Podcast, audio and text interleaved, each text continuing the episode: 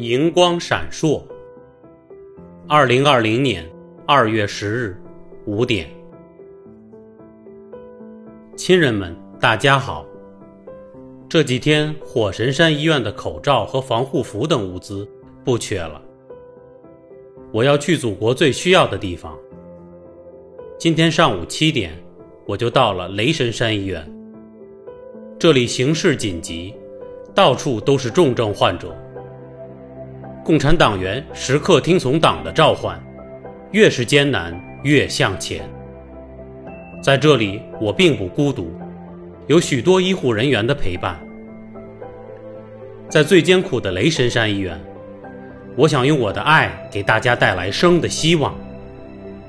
我不需要谁认识我，也不希望谁知道我，更不渴望谁报答我。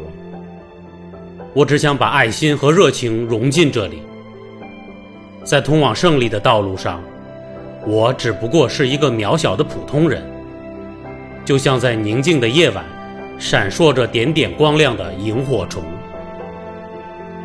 夜晚别的地方可能很安静，但是在这里，我们有着做不完的工作。我刚吃了饭，马上就要去雷神医院报道了。亲人们，放心吧。